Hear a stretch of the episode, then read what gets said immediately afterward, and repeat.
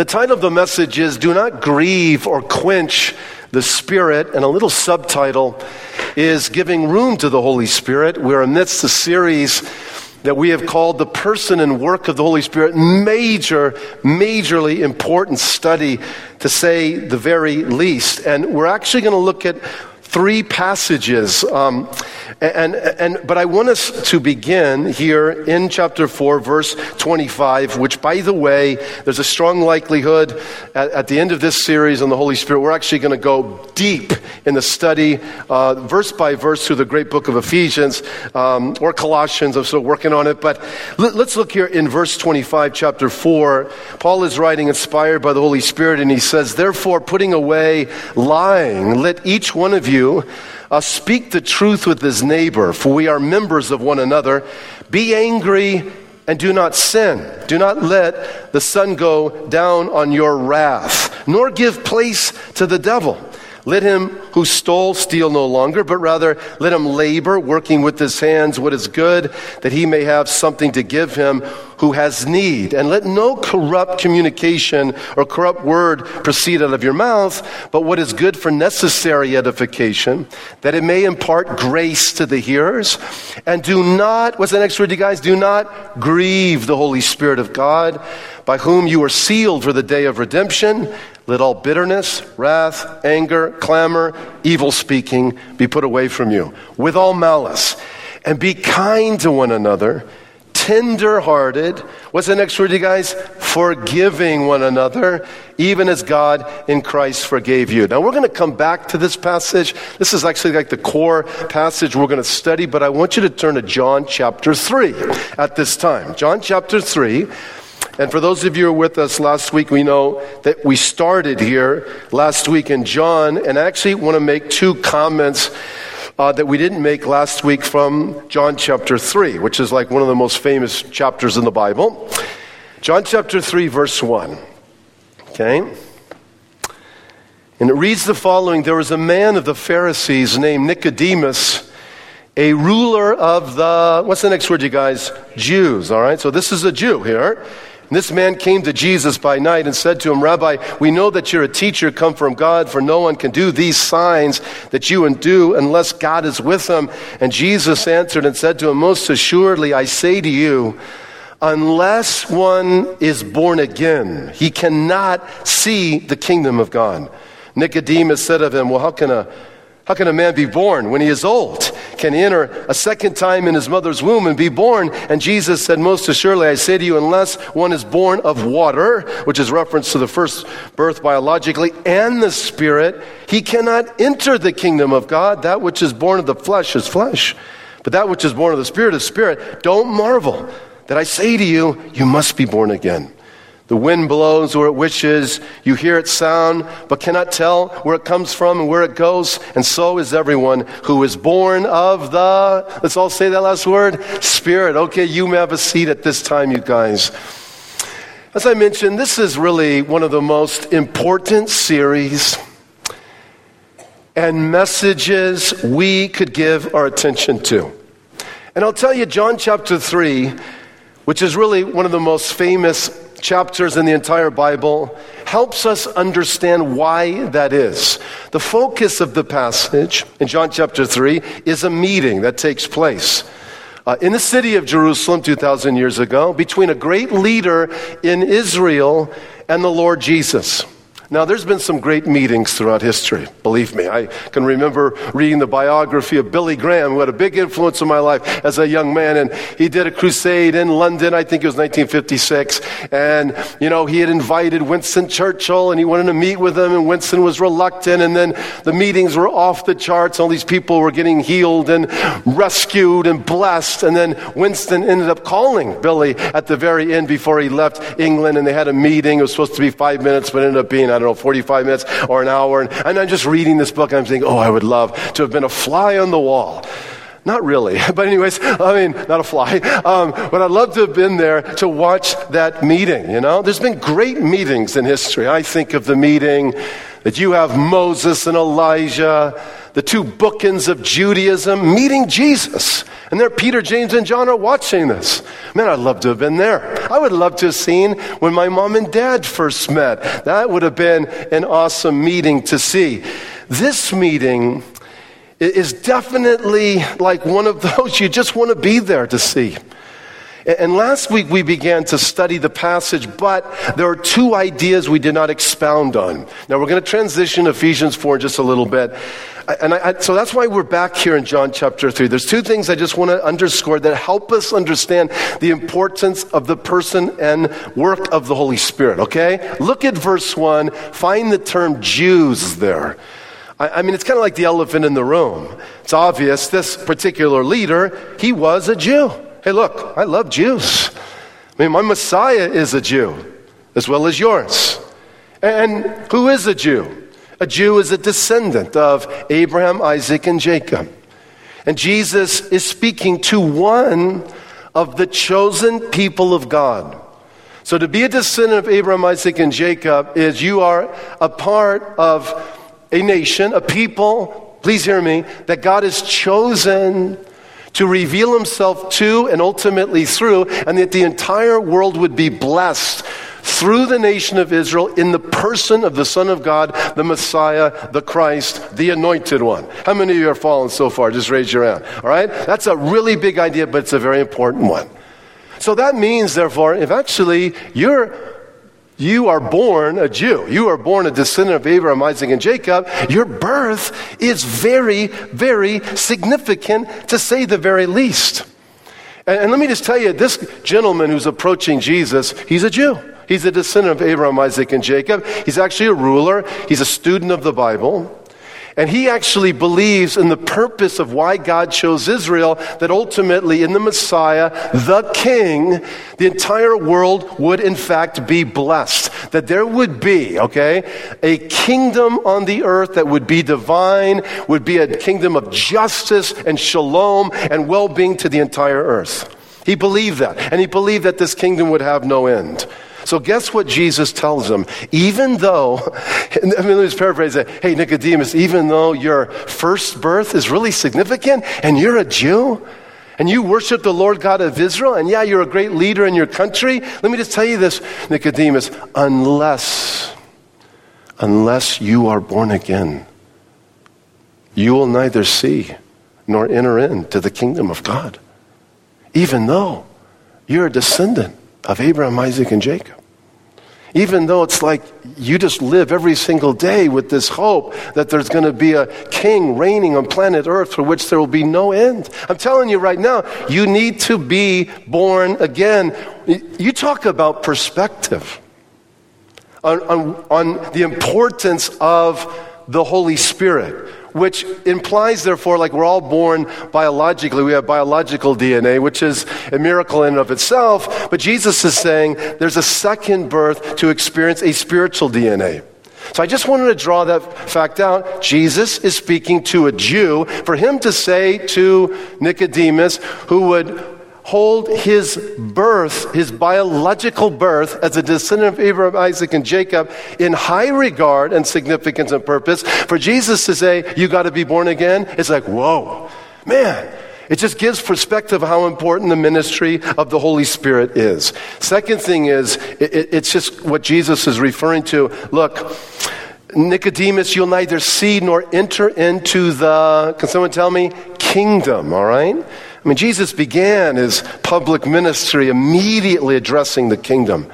Let me show you this verse. I think we have it up on the screen.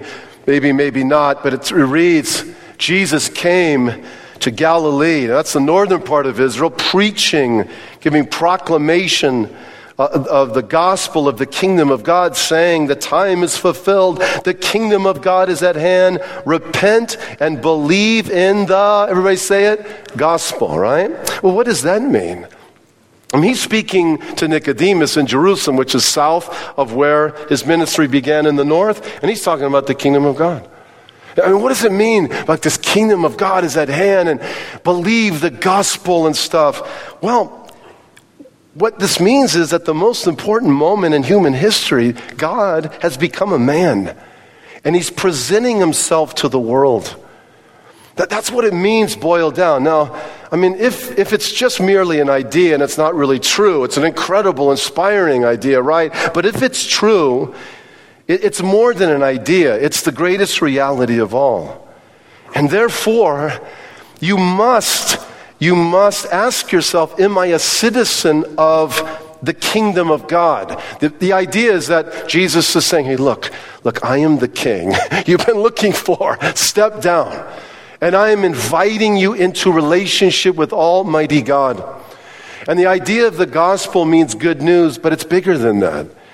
When he says believe the gospel, he's saying accept the invitation. I'm inviting you in to the kingdom for which you not only have relationship with the king, but you are a citizen of this kingdom that will ultimately materialize on planet Earth. Boy, that's all a mouthful. But let me just say, for him to say to a Jew who would hold his birth in high regard, as we all do, because Israel is the chosen people of God that he revealed himself to and through and blessed us with Messiah. Can I hear an amen to that? All right, very important.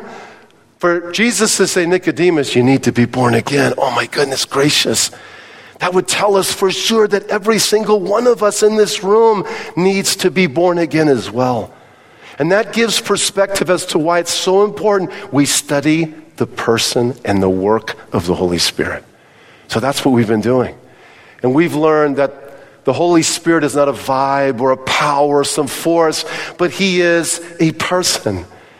And we've learned that he has unique relationship between the Son and the Father. We've learned he's one in nature with the Son and the Father, that God is triune in nature Father, Son, and Holy Spirit.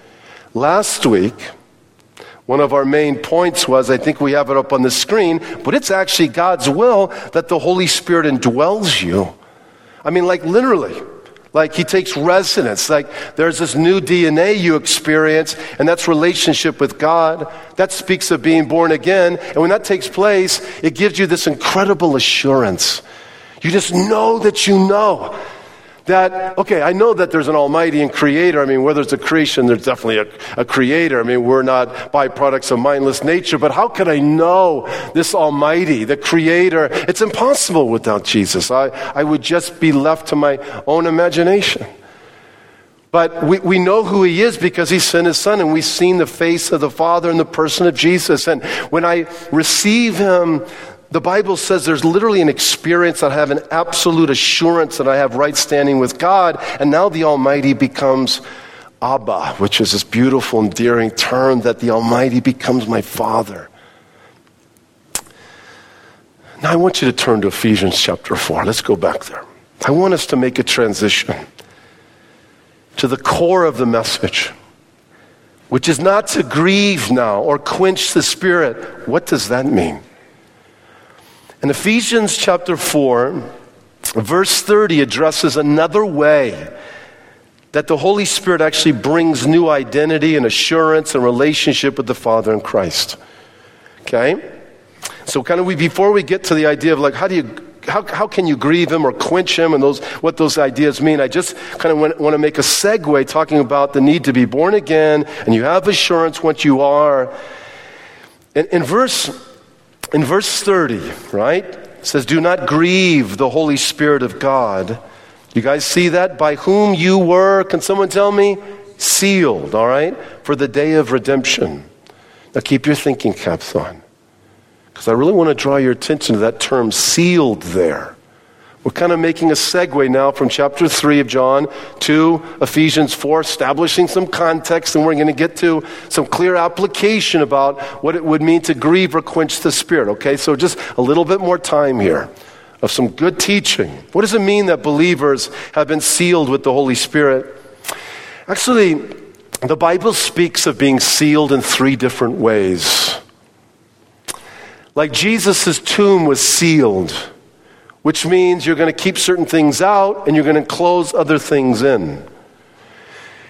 To be sealed also speaks of identifying something that is authentic or identifying something that is owned or uh, by another. It's very interesting in Ezekiel chapter 9. It addresses a seal that is given to the righteous before Jerusalem is judged. And the seal is the Hebrew letter tau.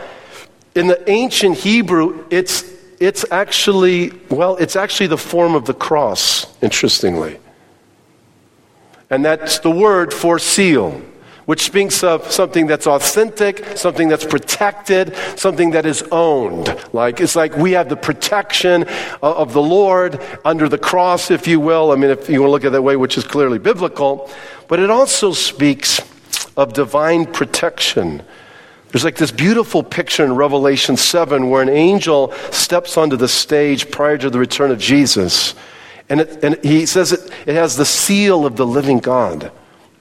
And the seal of God, okay, these are big ideas, are put on 144,000 Jews who are believers in Yeshua, the King, in the future, in Israel. And they are sealed by God. And the, the picture is they are uniquely protected by God. Now, please hear this. No matter which of these three meanings on being sealed, which we would choose, like they, they all have kind of a basic truth um, that, you know, bleeds into one another.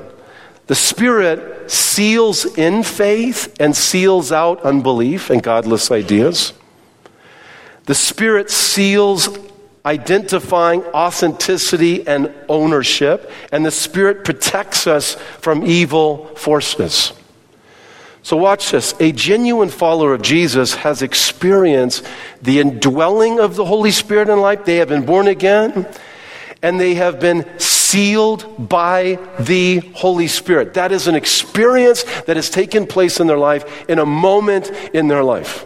Now, we all have different stories about how we came to know the Lord Jesus, but a genuine follower of Jesus has the indwelling of the Holy Spirit and this beautiful idea that we've all been sealed it's like protected. The Lord has his hand upon us. And for an extra credit, keep your finger here. Go back to Ephesians chapter 1. I want to show you something, a little extra credit here. Ephesians chapter 1, verse 13. Watch this. Ephesians chapter 1, verse 13. In him you also trusted after you heard the word of truth well, that's the story of every Christian. We've heard the word of truth, the gospel of your salvation. Watch this. In whom also, having believed, yep, yep, that happened in my life, you were, there it is, sealed. Now watch this, with the Holy Spirit of promise, who is the, verse 14, who is the, someone tell me, guarantee, actually, of our inheritance until the redemption of the purchased possession to the praise of his glory. Look up here real quick. Hey, this is just, just solid Bible teaching here. This is like doctrine, the, good theology. Okay, watch this. Okay, he indwells me, born again, seals me, secure, protected, and the indwelling of the Holy Spirit. Here's the big idea is like this guarantee. It's like an engagement ring. It's like when I asked Stephanie to marry me, I asked her, Would you go through life with me? And I want to experience life with you. And, and, um, and she, she said, Let me think about it. No, just kidding. Okay. She said, Yes. And so I just like, and I had both rings, to be frank with you. I had my engagement ring as well as the wedding ring. And I just first put the engagement ring on, but then I was just like, You know what? I want to marry you now. So I just, we, she ended up, I think, wearing both rings. But the, the idea was, the idea was, Hey, I've made a promise to you. It's going to happen face to face, Calvary Chapel, Costa Mesa, we're getting married. And, the indwelling of the Holy Spirit is that guarantee we're going to see the Lord face to face. Guarantee.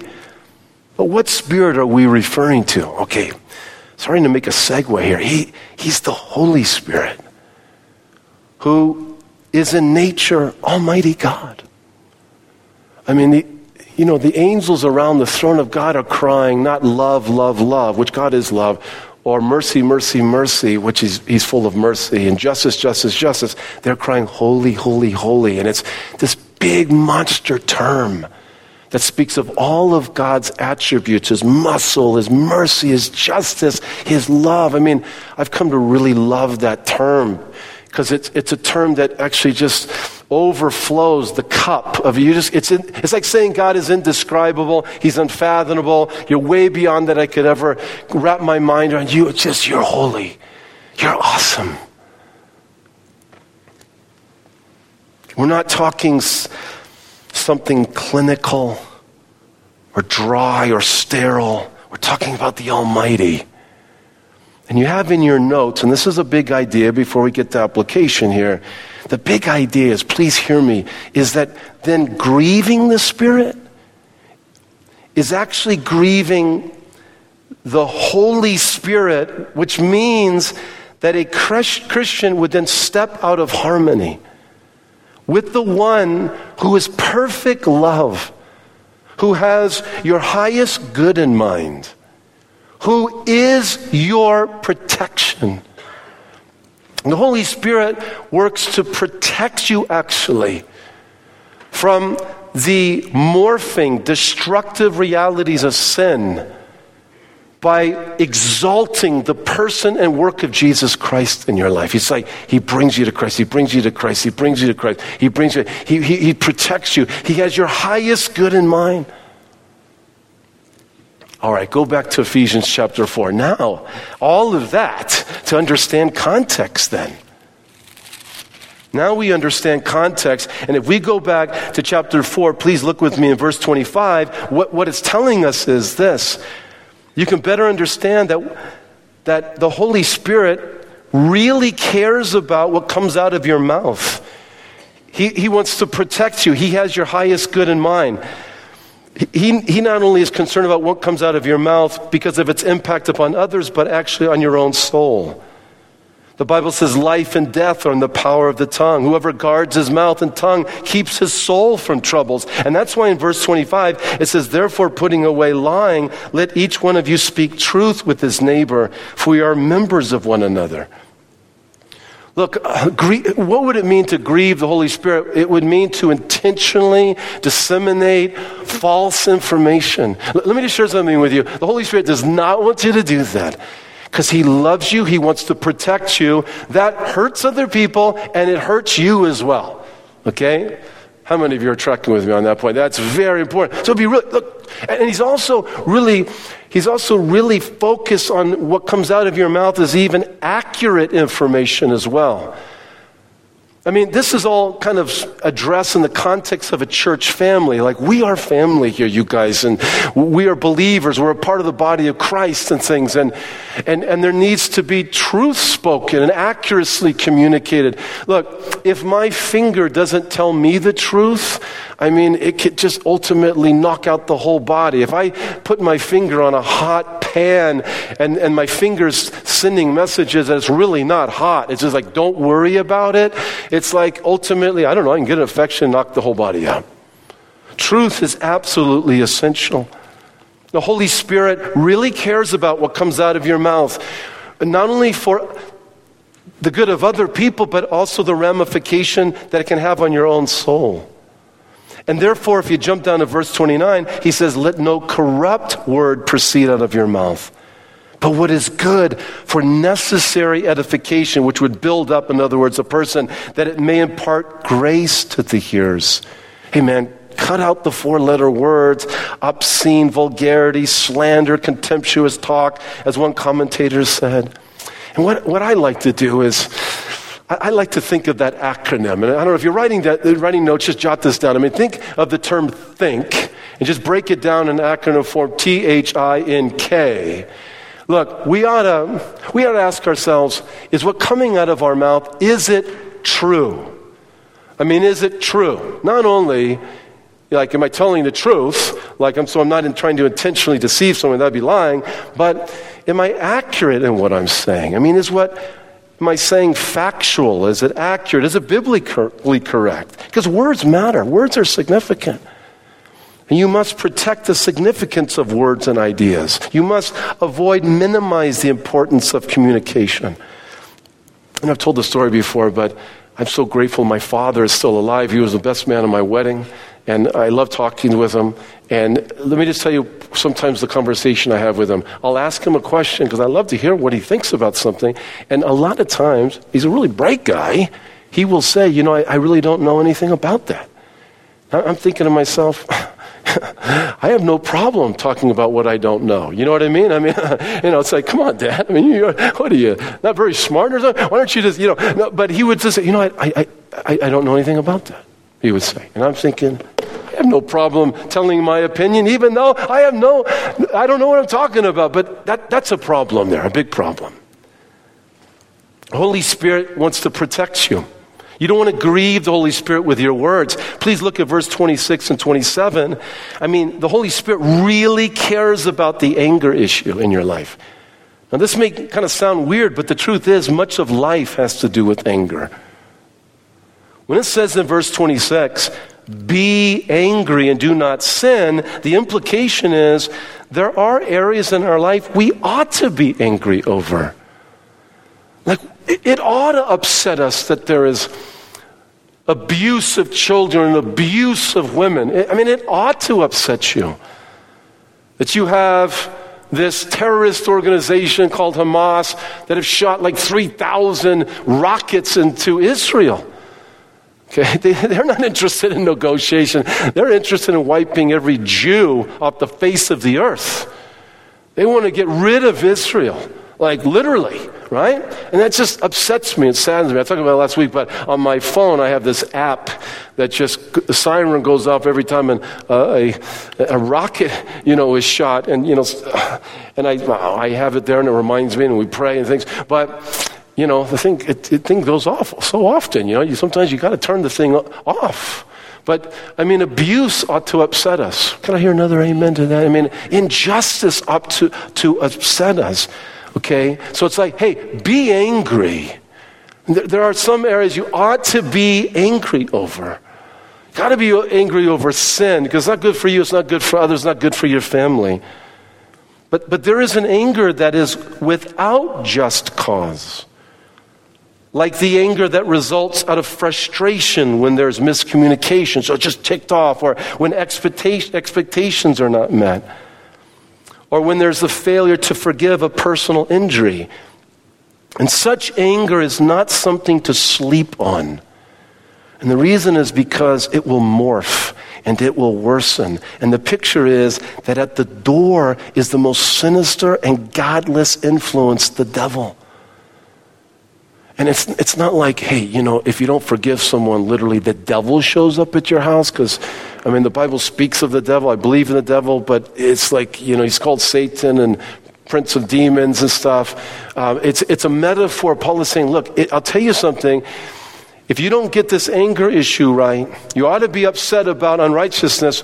But if you're upset and it's really not just cause, and you're upset because there's miscommunication but no intent to harm, and you're still carrying around bitterness because the absence of forgiveness and stuff, you sleep on that stuff. I'm telling you, man, it's like, the, it's like allowing the devil to get a foothold in the door of your home. It just, it just will wreak havoc in your life and in your family and maybe even future generations. So the question we ought to ask is, are, are we consumed with causeless anger that person's personality bugs me, or I'm really bugged and I'm upset over the weakness of another human, even though they didn't intend to harm. I'm really upset over some church procedure or methodology, even though it has nothing to do with doctrinal purity. All of that is just really lame anger that's causeless. I mean, be angry over what is unjust, but do not sin. And this issue needs to be addressed. And how is it addressed? The Holy Spirit really wants to address this because He wants to protect you and others from destructive realities of sin. And so, if you look in verse 31, I mean, Paul mentions a bunch of crazy things that morph. And we really don't have time to develop this, even though I could take a little time. I'd prefer to emphasize what the Holy Spirit ultimately leads us to. But there's bitterness which is temper, which cherishes resentful feelings. There's wrath, which is kind of passion, angry, heat, outbursts of anger. Hey, bitterness leads to wrath leads then to anger. The Greek word is orge, a state of rel- relatively strong displeasure, and then clamor, kind of just freaking out verbally and all these different things. But please, if you, if you go down to verse 32, let's just get to the good stuff here. The Holy Spirit wants to protect you, and He's going to do this by exalting Christ and the life of Christ leading you to be what? Look at verse 32 to be kind to one another. I mean, every Christian Every Christian can be kind. I mean, you don't have to dig someone to be kind. You don't have to agree with someone to be kind. It's, it's the opposite of harsh and hard and sharp and bitter. I mean, that is in harmony with the Holy Spirit. You guys tracking with that? Watch this. To be tender hearted, it's like, oh, hey, how many times have you been through uh, life? We're all actually on the same journey, if you will, going through once. None of us have done this before. And there's a lot of moving parts and, and different cultures, and, and there's distinction between male and female, and an elder to a younger person and stuff. It's just like the, the Holy Spirit's leading you to be kind, and He's leading you to be tender hearted. The, truth of the matter is that that person you're walking past, like probably a 99.9% chance, is carrying some kind of burden, like you are. And every one of us can actually forgive. Forgive. What is forgiveness? Forgiveness is, for one, a command of God. God commands us to forgive. Jesus taught us to pray and he addressed the forgiveness issue. Forgive us our debts, Father, you know, which is really a, a, a, prayer that has been answered in Christ. We are forgiven as we forgive those who trespass against us. In some ways, it could be said the greatest need we have is actually to receive God's grace of forgiveness and also to give it to actually other people. Because one of the reasons the Holy Spirit is leading you to forgive is actually to protect you. He does not want you under the injury of the injustice. Resentment just makes you miserable keeps you stuck in the past. And when you're stuck in the past, you're controlled by the past. And every time you resent something, it controls you. And some of you perhaps are allowing people who hurt you 5, 10, 20 years ago to just continue to injure you today. And the Holy Spirit wants to protect you from that. He wants to get you past your past because He really cares for you. You say, well, what does forgiveness look like? If you're writing down a few notes, jot this down. Forgiveness is remembering how much you've been forgiven. That's what Paul is saying here. So it's like, first of all, my goodness, the Lord has paid it all, all the debt of my sin on the cross, and He's forgiven me so, for, for so much. But number two, forgiveness, listen, is relinquishing your right to get even. It's relinquishing your right to get even. So you've been injured. I've been injured. We've all been injured. So, what do I do with it? Um, I, I, go to the Father and say, Look, I'm not going to hold this debt over this person's head. And, and Lord, I forgive them. I go vertical with it, kind of a cross check. That's vertical. Horizontal, I'm going to be kind. I'm going to be led and gifted and strengthened by the Holy Spirit. I'm not going to be under the influence of the injustice. I'm not going to allow it to become bitter. I'm not allow it to turn into hatred. And number three, forgiveness is responding to evil with good. It's responding to evil with good. And hear this, you guys forgiveness is repeating the process as long as necessary. It's like I go vertical, horizontal, vertical, horizontal, vertical, horizontal, over and over and over and over again. And as I do, my emotions begin to catch up. Please hear me. Forgiveness, though, is not necessarily trust. You can forgive someone, not necessarily trust them. That takes time. You say, you know, I'm just, hey, I'm not going to be under the influence of this injury that leads to bitterness and morphs into all these crazy things. Remember, be angry, but don't sin. Charles Spurgeon said, the Holy Spirit's grief is not a petty, oversensitive nature. Listen, he's grieved with us mainly for our own sakes, for he knows what misery sin will cost us. He reads our sorrows in our sins. Oh, he's awesome. Isn't the Holy Spirit awesome? All right, so you can see how important it is then to give room to the Holy Spirit. Don't grieve him.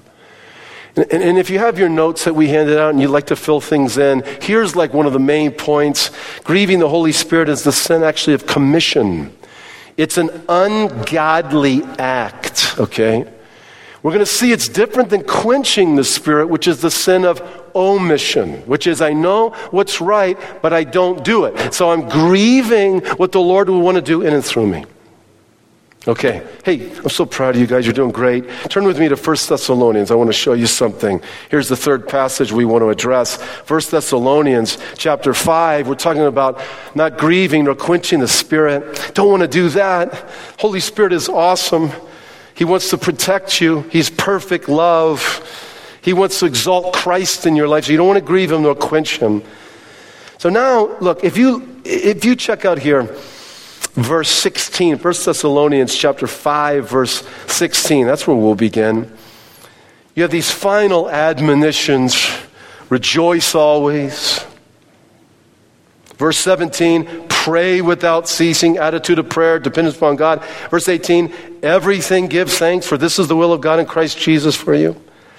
And, and look at verse 19. Let's all read it together. Do not quench the Spirit, okay? Do not despise prophecies, test all things, hold fast which is good, abstain from every form of evil. Okay, what would it mean to quench the Spirit? I have an understanding of what it means to grieve the Spirit. That is to step out of harmony with someone who is perfect love and who wants to exalt the person and work of Jesus Christ in my life, wants to protect me, wants to ensure that I'm blessed in Jesus, wants to protect me from the morphing, destructive realities of sin. To quench the spirit, it's in your notes, means to extinguish or to go out, and it's used to refer to putting out fires. Um, the broader context, and we talked a little bit about this last week, is on the day of Pentecost, which was 50 days after the resurrection, the Holy Spirit descended upon the disciples. There was a fire on top of their heads, or looked like a fire. Tongue of fire, it looked. It was the presence of God uniquely being manifested. The Bible says that the knowledge of the Lord was going to spread throughout the earth. That's happening even as we speak with the gospel of Jesus Christ. And the idea is that what began at Pentecost in Jerusalem 2,000 years ago, you don't want to put it out. You don't want to put the fire of the knowledge of God out. So, therefore, it speaks of the fact that our purpose is actually to spread the knowledge of God to all nations, beginning here in our own city and county. And, therefore, to not quench the Spirit would be and give room, therefore, to the Holy Spirit would be to keep an outward focus with an overall purpose of God's glory. Because if we lose our outside focus, you guys, goodness gracious, we've lost our reason for existence. Pentecost was the beginning of the knowledge of God spreading throughout the world, and it needs to continue today. So, in principle, this tells us that we all need an outlet for our faith where our faith is demonstrated. Faith without works is, can someone tell me? Dead. You know, sometimes you'll hear a Christian say, you know, I'm not being fed. And, and it is important to be fed. It's a metaphor of like spiritually nourished.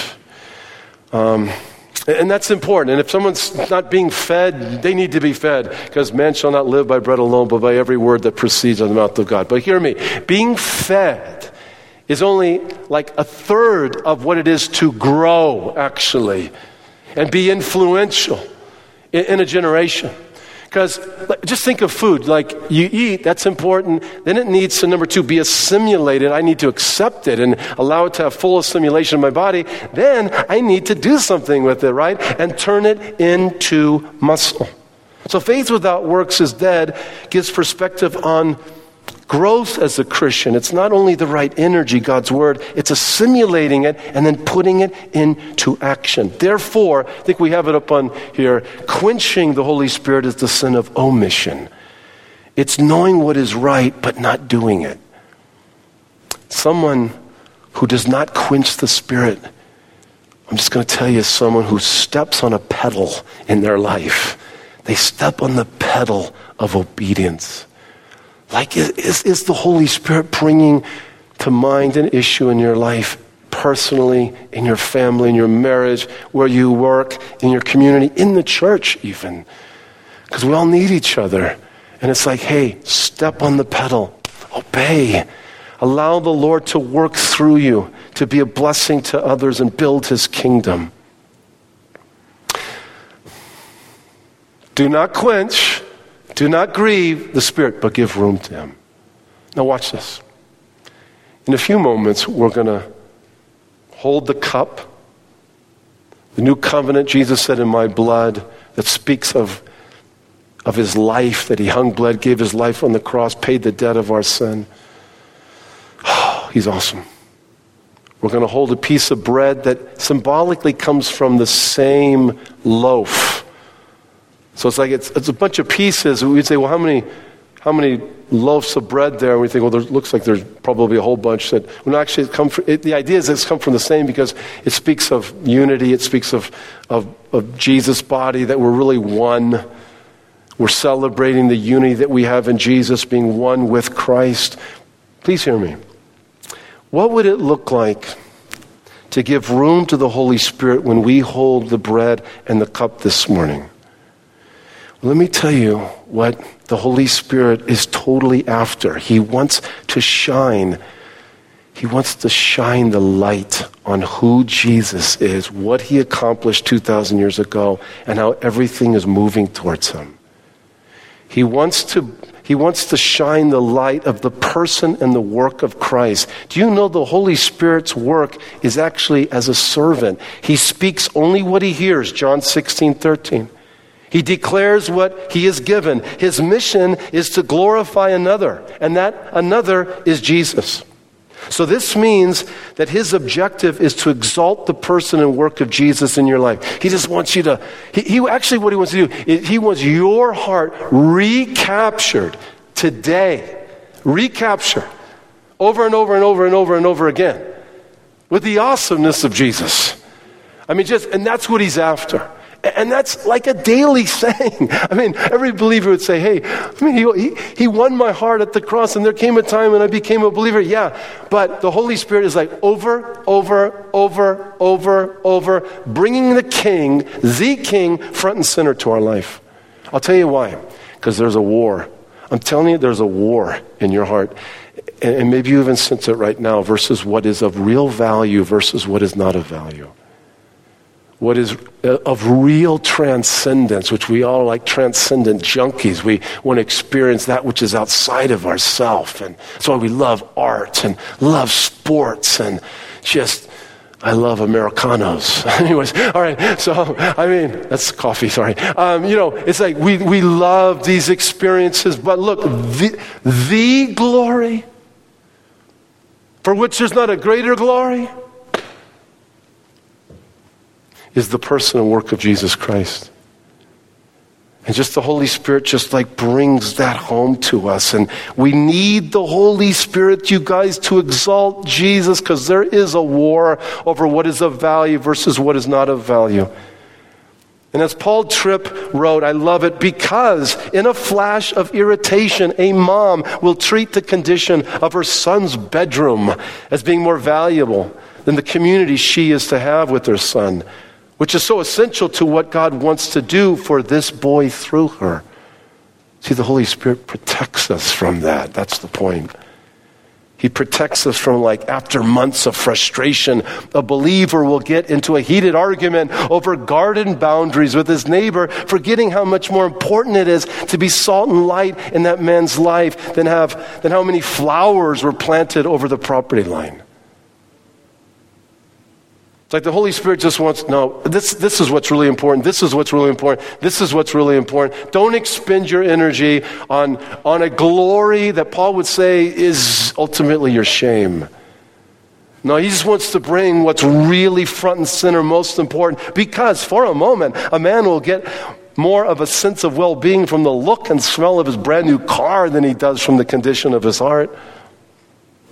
The heart what's going on in the heart is very important for a season, the affection and appreciation of another human being will become more functionally important to us than the gracious, forgiving, adopting love of our Heavenly Father. Man, in a flash of one look, the beauty and shape of a woman's body can become more important than long term marital community and a heart that is pure. See, let me just tell you something. the Holy Spirit is wonderful and beautiful. He is our comforter, He is our helper. And we need Him every day of our life. And so it's like to like give him room this morning. It's like Jesus. I want to hold the bread. And it's just I'm one with you. I'm one with believers. And and I and and I and I recognize that I'm a part of the physical representation on, on planet Earth.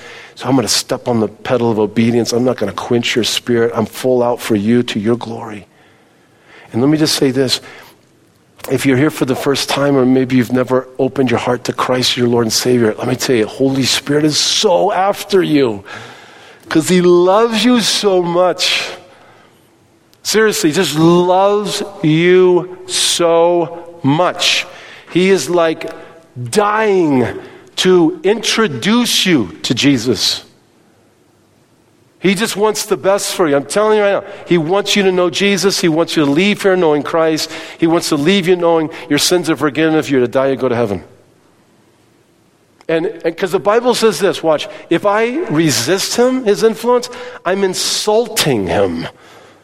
I'm insulting the spirit of grace, the Bible says. I'm insulting the person, the one person who has my highest good in mind and my best man. He just totally want to introduce you to the real hero of your soul, the King, the Savior, the Lord Jesus Christ. The greatest need you have is, is, is grace in Christ. I'm just telling you, it's the truth. Let me just say a few more things. We'll pray, okay? But please hear this. The Bible says we've all sinned and fall short of the glory of God. The wages of sin is death, but the gift of God is, is, is, is eternal life in Christ Jesus the Lord.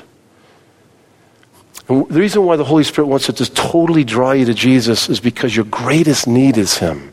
You have a condition that is much much more damaging than you may think. Like, I have a doctor friend. If I, if I, if I went to my, my, doctor friend and he did a blood test and, and he says, look, there's this condition, it's really serious, we need to address this, I mean, I feel pretty good, it's no big deal. If the doc says it needs to be addressed, it needs to be addressed. Please hear me. It, there's a reason Jesus hung, bled, gave his life on the cross, went to drastic measures and he's saying there's, there's a need you have. Maybe you don't even realize how big it is. Sometimes people say, Hey man, preacher, I know I'm already a sinner and stuff. Don't tell me about sin. And I kind of hear what they're saying, but I, if I could just say this, please think about this. I actually, I actually don't think anybody completely understands how serious sin is except Jesus. He's the only one that really understands it. It's, it, the trajectory it's going to set your life on now and into eternity is much into eternity is much bigger than you could ever imagine. I'm just telling you.